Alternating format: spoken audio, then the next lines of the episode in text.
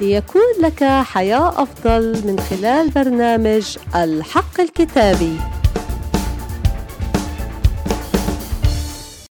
حقيقة اليوم الكتابية بعنوان سر البركة هو العطاء.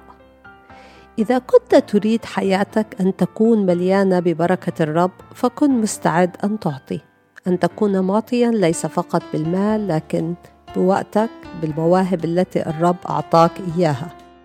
في لوقا 6 38 الكتاب المقدس بيقول أعطوا تعطوا كيلا جيدا ملبدا مهزوزا فائضا يعطون في أحضانكم لأنه بنفس الكيل الذي به تكيلون يكال لكم.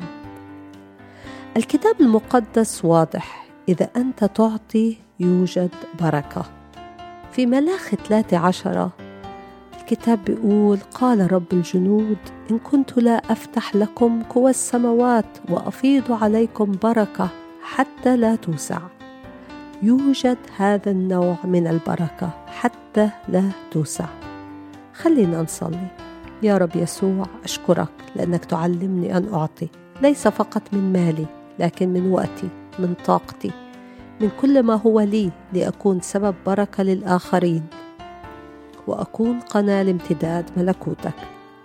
أشكرك يا رب لأنك سمعت واستجبت باسم الرب يسوع المسيح. آمين آمين. يبارككم الرب في حلقة جديدة من برنامج الحق الكتابي.